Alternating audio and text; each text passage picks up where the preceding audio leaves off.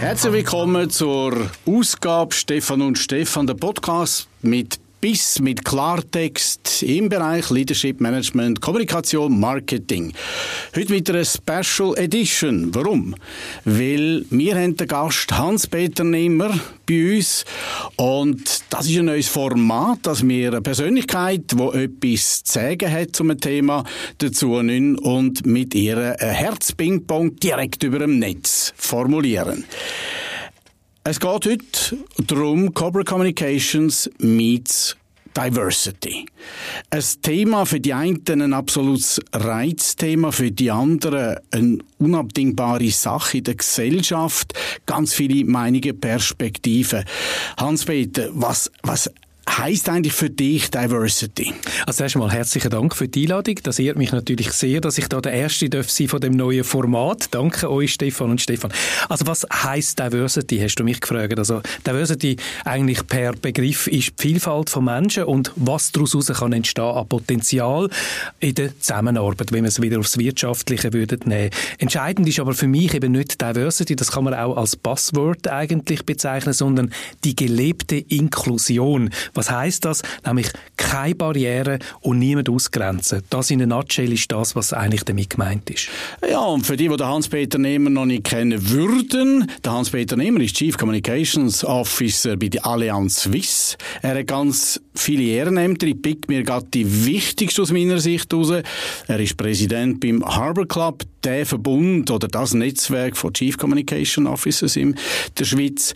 Du bist auch, korrigiere mich bitte, Jurymitglied oder im Advisory Board vom Swiss Diversity Award. Ja. Und du bist auch in diversen Aufsichtsgremien und bist aber auch beim Rating von der Geschäftsbericht. Bist auch du auch dabei? Ja, das klingt so, wie wenn ich, dass die Allianz noch ein Nebenjob ist. Das ist natürlich nicht so. Das ist mein Hauptjob. Und das andere gibt es halt dann aus den Rollen raus, gibt es halt da die Ämter dazu. Aber alles macht riesen Spass und vor allem eben das Diversity-Thema ist es für mich ein Herzensthema. Darum freue ich mich sehr, dass wir uns heute mit dem Thema beschäftigen. Ja, da haben wir schon den Bezug von dir dazu.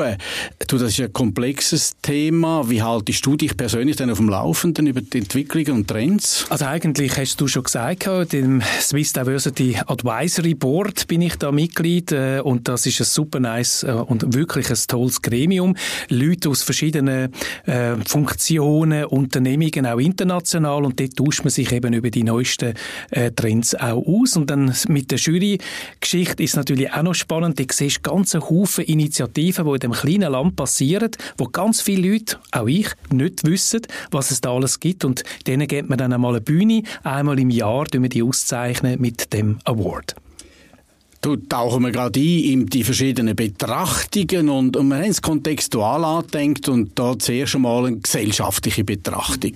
Ja, da kann man mal die Grundsatzfrage stellen, warum ist, soll oder muss Diversity ein gesellschaftliches Thema sein? Ohne jetzt moralisch zu wirken, es ist halt leider immer noch so, dass ein Haufen Menschen, weil sie anders sind, ausgrenzt sind oder diskriminiert werden. Und solange das ist, muss man das Thema hochhalten. Das fängt an bei Menschen, die Homophobie spüren, schwule Menschen, die Gewalt erfahren, mitten auf der Straße oder Menschen aus anderen Ethnien, die ausgrenzt werden, nicht integriert werden. Frauen in Top-Management können wir jetzt da auch nennen, wo es einfach noch zu wenig gibt. Das sind so Themen, warum das immer noch aktuell ist. Gut, also sicher so, dass wir alle ja von dem jeden Tag umgeben sind. Es ist in aller Munde das Thema Diversity. Was wünschst denn du dir im Umgang, wenn du jetzt etwas wünschen mit dem Thema? Was wäre so deine Wunschwelt im gegenüber dem Thema? Oder da redest du natürlich jetzt mit dem Kommunikator. Ich wünsche mir, und so halte ich es auch, das Thema eigentlich zu adressieren und mit dem umzugehen, ohne eben moralisch das Ganze aufzuladen. Und ganz wichtig ist halt das Zuhören, Bedürfnisse verstehen, die da rum sind und dann gemeinsame Lösungen suchen und finden. Das ist so ein bisschen das, was ich mir wünschte. Also ganz im Sinn vom Symbol eigentlich nicht schwarz-weiß, sondern der ganze Regenbogen eigentlich. Ja, oder? Genau.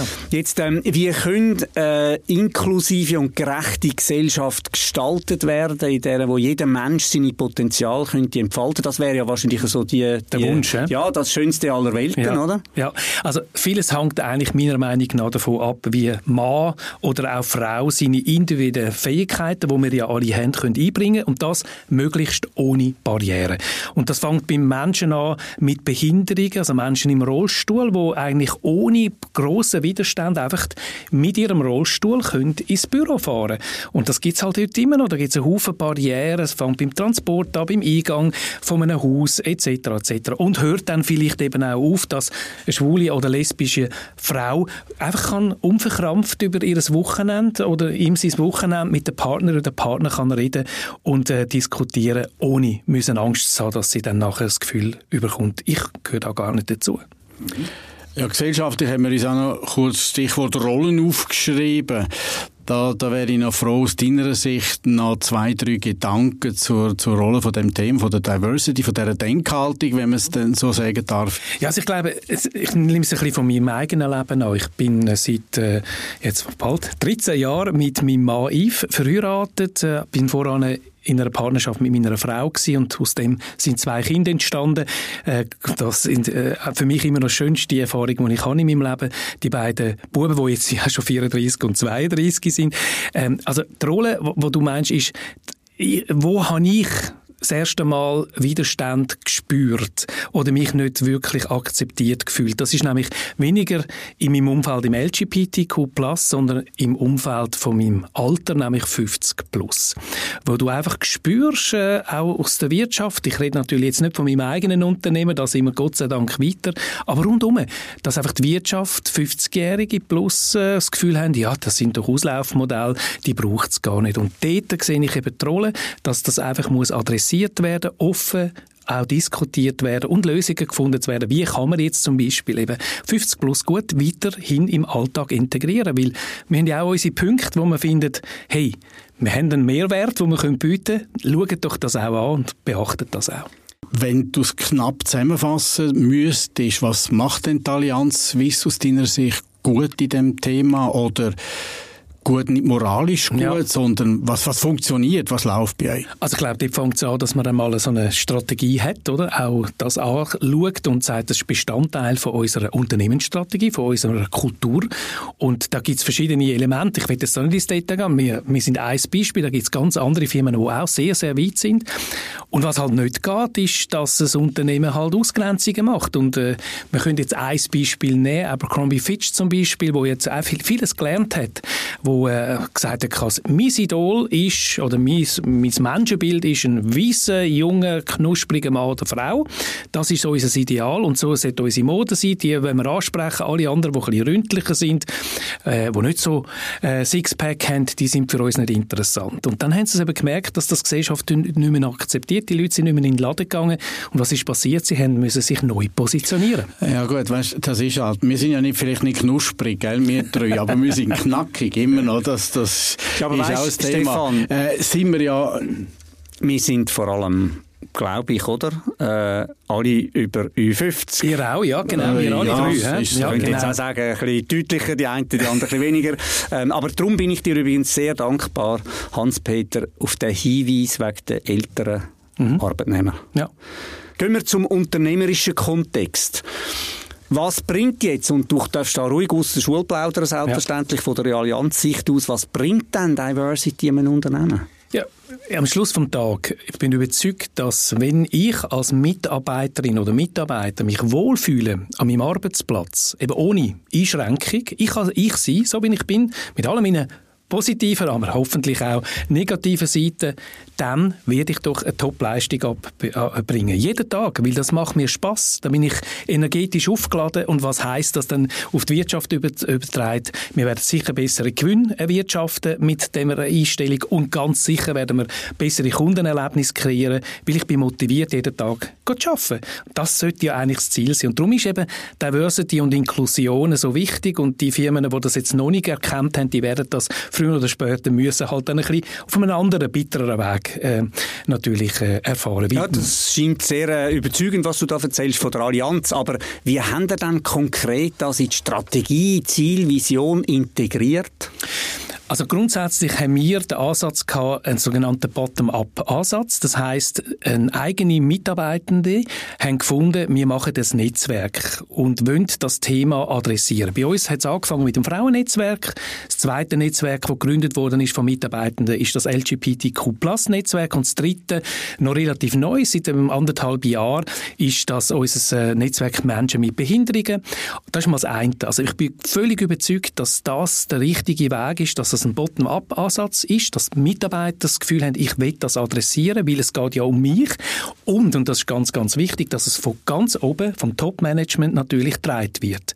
Ohne das funktioniert es natürlich nicht. Und ich glaube, das ist das Rezept am Schluss vom Tag. Und dann muss das eben anfangen, natürlich in einer Strategie festgehalten werden. Das muss dann in der Kultur integriert werden. Dann muss die Kultur natürlich nicht nur einfach auf dem Papier geschrieben werden, sondern man muss die dann auch leben. Und da gehört halt meiner Meinung auch dazu. Das gibt halt auch Widerstand. Das ist ja ein Change-Prozess, wie wir alle wissen. Und gerade wir Kommunikatoren sind ja tagtäglich mit diesem Change-Prozess konfrontiert. Da braucht es halt auch mal einen sogenannten Marsch halt, wie man so schön sagt. Und mal schauen, da sind wir eigentlich auf dem richtigen Weg. Also sprich, Stichwort Feedback Schlaufen zu machen und dann zu korrigieren, wenn man merkt, ja, da gibt es halt vielleicht noch Sachen, die noch nicht so rund laufen. Also wenn wir dir zulassen, gehen wir auch davon aus, ihr habt schon für den Bottom-up-Prozess was okay gehabt vom CEO. Ja. Das setzen wir mal voraus. Okay. Ganz klar. Das Commitment von der führenden Gruppierung, Geschäftsleitung, wie immer das Gremium auch bezeichnet wird. Aber wir sagen immer, ohne den Mittelbau, ohne die mittlere Führungsebene läuft dann gar nicht viel. Wie sieht es da bei euch aus? Also, ich meine, wie in allen Change-Prozessen wirst du Leute finden, die das super toll finden, die die Ersten sind, die das durchziehen. Und dann gibt es natürlich in den Change-Prozess Menschen, und das ist absolut okay und auch normal, die mit dem Thema eher ein bisschen Mühe haben. Und da geht es natürlich darum, ihnen natürlich auch zu sagen, warum machen wir das eigentlich? Was ist der Mehrwert drin? Gerade als Führungskraft spüre ich ja, und auch ich habe ein diverses Team, wenn ich das nicht würde wollen, dann hätten wir das auch nicht. Und ich merke ja selber, wie toll das ist, ein diverses Team zu haben, verschiedene Meinungen zu hören. Und jetzt kommt dann der wichtigste Punkt, und ich rede viel, ich merke, ich komme gar nicht so in Frage, aber das ist mir eben noch wichtig zu sagen, jetzt gerade im Generationenthema, wo wir alle drin sind, also in unserer Firma sind 4 Generationen am Arbeiten, da gibt es doch automatisch Themen, die aufkommen und da gilt es eben einmal anzuhören und sich mal in die andere Generation einzuversetzen und einmal zuzuhören, das ist deine Meinung und du siehst das so. Und das muss die Führungskräfte natürlich überzeugen, dass das einen Mehrwert bietet. Und die es nicht kennen oder nicht können, die müssen es halt irgendwie über Schulungen dann erlernen, wie wir so schön sind. Und bei den anderen ist das automatisch drin. Das wäre eben gerade meine Anschlussfrage gewesen. Ich meine, Feedback ist schön und gut und das kann man einfach so erzählen und dann machen das bitte. Aber wenn es dann nicht gemacht wird, wird es halt nicht gemacht. Also die Frage ist ja schon ein bisschen, oder, wie kann man die Kompetenzen, die es dafür braucht und die Fähigkeiten, eben eine gewisse Offenheit ist halt noch in Gottes Namen auch so ein bisschen wahrscheinlich auch Charakter. Respekt. Oder Erziehungskultur, was auch immer, oder? Wie kann man im Prinzip das dann auch jetzt mal ganz konkret noch eben Schulen? Haben Sie da irgendwelche Schulungsprogramme oder so? Das haben wir natürlich, Schulungen, aber das ist so der Klassiker. Schulungen macht man ja automatisch, die kann man selber machen, die kann man auch einkaufen. Es gibt auch Trainings, um eben so Sachen an quasi den Leuten vorzuführen. Wie fühlt sich jetzt ein behinderter Mensch zum Beispiel oder ein Mensch mit Behinderung? Also wir haben da so Menschen in Rollstuhl da und um mal herauszufinden, wie ist jetzt das, mal durch die Gänge durchzufahren, als Beispiel. Also so Sachen, eben so Awareness-Training, wie man das so schön sagt, das schafft natürlich sofort auch bei jedem einzelnen Menschen natürlich, das ist mir gar nicht aufgefallen. Warum auch? Ich bin ja nicht jeden Tag im Rollstuhl. Aber wir haben also nicht da so den Klassiker, oder, dass man dann nachher muss einen Online-Test machen und wenn man nicht gewisse Anzahl Punkte erfüllt, dann nachher gibt es dann Kühlen, oder? Es gibt keine Kühlen, es gibt nicht, nein. Ich glaube, es soll eine Überzeugungsarbeit drin sein und wenn jeder selber nachher spürt, okay, das ist jetzt, das haben wir erreicht mit dem, dann haben wir eigentlich gewonnen. Und weil ihr jetzt ja da so gut unterwegs sind, wird dann Diversity auch das als Wettbewerbsvorteil genutzt und wie, ganz konkret?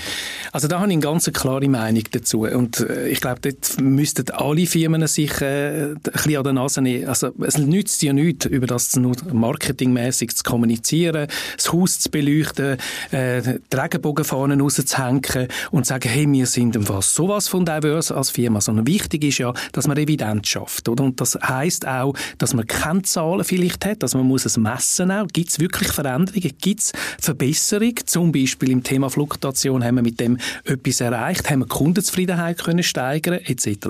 Also einerseits die Evidenz und auf der anderen Seite, glaube ich, ist es auch wichtig, sich zu zertifizieren zu lassen als Unternehmen. Externe, die dich überprüfen, sind wir wirklich auf dem richtigen Weg. Gibt es das als Zertifizierung? Also, da gibt es jetzt zwei, die mir in den Sinn kommen. Das ist das Edge-Zertifizierung, wo es darum geht, Gleichstellung von Mann und Frau. Das fängt an mit der gleichen Lohnauszahlung etc. Und dann gibt es das Swiss LGBT-Label, wo auch ganz klare Kriterien musst erfüllen, damit das Label überkommst. Also, was ich will sagen, ohne klare Zertifizierung, um sich selber Rechenschaft abzugeben über einen Externen, wird es dann schwierig, glaubwürdig gegen innen wie auch gegen aussen zu kommunizieren. Und das ist jetzt gerade mir als Kommunikatoren, und es geht ja da in dem Podcast ja auch darum, den Wissenstransfer zur Kommunikation zu machen. Ich glaube, das müssen wir einfordern als Kommunikatoren, dass wir etwas Handfestes haben, weil dann sind wir glaubwürdiger, als wenn wir nichts haben, um zu kommunizieren. Wir haben ja gesagt, Corporate Communications meets Diversity. Auch das kann ganz eine nette Aussage sein. Wenn gibt es da Fleisch und Knochen oder etwas fundierter Ausdruck? Warum und wofür sollen eigentlich die beiden Bereiche miteinander zusammenarbeiten, eine Notstelle pflegen, kooperieren? Also das liegt ja auf der Hand eigentlich. Wir haben alle beides gleiche Ziel, nämlich eine gute Reputation fürs Unternehmen zu kreieren und zu halten, wenn man sie noch nicht hat, dann sicher die auch zu erwirtschaften. Also das heisst, das müsste das höchste Gut sein, die Glaubwürdigkeit von deinem Unternehmen zu schützen, und das natürlich bringst du nur an, indem das gelebt wird, und das muss über alle Disziplinen halt passieren, und das kann ich als Kommunikator alleine nicht leisten. Ich kann noch so schöne Texte schreiben, noch so wunderbare Werbekampagnen machen, wenn das nicht gelebt wird, ist das relativ klar, dass das früher oder später auch spürbar ist. Also dort sehe ich den Verbund. Zum Teil ist Kommunikation mehr beratend oder in der Ausführung dann aktiv daran, eben die Kultur ins Unternehmen zu bringen mit allen Kommunikationsmitteln, die uns heute zur Verfügung stehen. Darf ich da schnell eine Zwischenfrage? Ja, hast du da auch schon mal, oder kannst du von Situationen erzählen, wo tatsächlich das einmal dann quasi der Schuss hinausgegangen ist, beziehungsweise ihr irgendwie angegangen worden sind, oder du ein Skandalchen gehabt hast, intern oder so? Ja, also wir haben während der Pride, das ist noch vor der Ehe für alle Abstimmung, haben wir etwas ganz, etwas ganz Cooles gewagt. Und zwar haben wir gesagt, wir wollten eigentlich, ohne ein politisches Statement abzugeben, das ist für uns noch wichtig gewesen, auch da unverkrampft an das Thema zu gehen, haben wir eine Kapelle aufgebaut und haben da einen amerikanischen Priester, heute muss man aufpassen, aber einfliegen lassen von Las Vegas, das ist so ein Elvis-Imitator, und er ist eigentlich Pfarrer, und er hat in Amerika schon über 2500 dazumal Bärli getraut, also LGBT-Bärli getraut, und den haben wir dann da in Zürich auf den Sechseläutenplatz gestellt und mit seiner Kapelle, und dann haben über 200 Bärli sich das Ja-Wort können geben. Das ist natürlich medial super gut gelaufen, das hat man natürlich müssen aufnehmen, und dann haben wir natürlich schon Reaktionen auch gehabt, von Kunden, die gesagt haben, also, geht es euch eigentlich noch? Habt ihr nicht andere Sorgen? Und nur schon, dass wir das gemacht haben, hat natürlich eben zu Aufruhr geführt bei gewissen, und andere haben das natürlich super lässig gefunden. Und übrigens haben sich ja nicht nur schwule oder lesbische Pärchen dort das Ja-Wort gegeben, sondern auch Hetero-Pärchen sind gekommen und haben sich das Ja-Wort gegeben. Und wir haben ja heute noch Post, wo wir rüberkommen wegen dieser Aktion. Du hast vorher den Verbund, oder ein anderes Wort wäre Schulterschluss, oder einfach interessiert, proaktiv miteinander zusammenarbeiten. Was sind denn Schlüsselfaktoren oder Erfolgsfaktoren oder notwendige Bedingungen, dass so eine Zusammenarbeit auch funktioniert und erfolgreich ist? Ich will es jetzt nicht verakademisieren, sondern ich glaube, ganz einfach die richtigen Menschen um dich herum zu haben. Die machen es aus. Also wenn du mit Leuten dich beschäftigst, wo merkst, da ist so viel Energie, die abfließt, die nicht motivierend sind, dann lass es lieber sein. Also Mindset vor allem. Mindset, genau. Das ist so wichtig. Und dann bringst du alles auf den Boden. Und wenn die halt nicht hast, und das ist halt unsere Aufgabe, gerade als Führungskraft, die richtigen Leute, die passenden Leute um dich herum zu haben, um etwas zu erreichen. Eine Nachschlussfrage, wie stellst du sicher als Chief Communication Officer, dass das rechte Maß an dieser Thematisierung aus eurer Sicht dann stattfindet? Weil das ist ja, das lernst du auch nicht in einem Lehrbuch hinein. Das ist ja dann Kunst in der Umsetzung.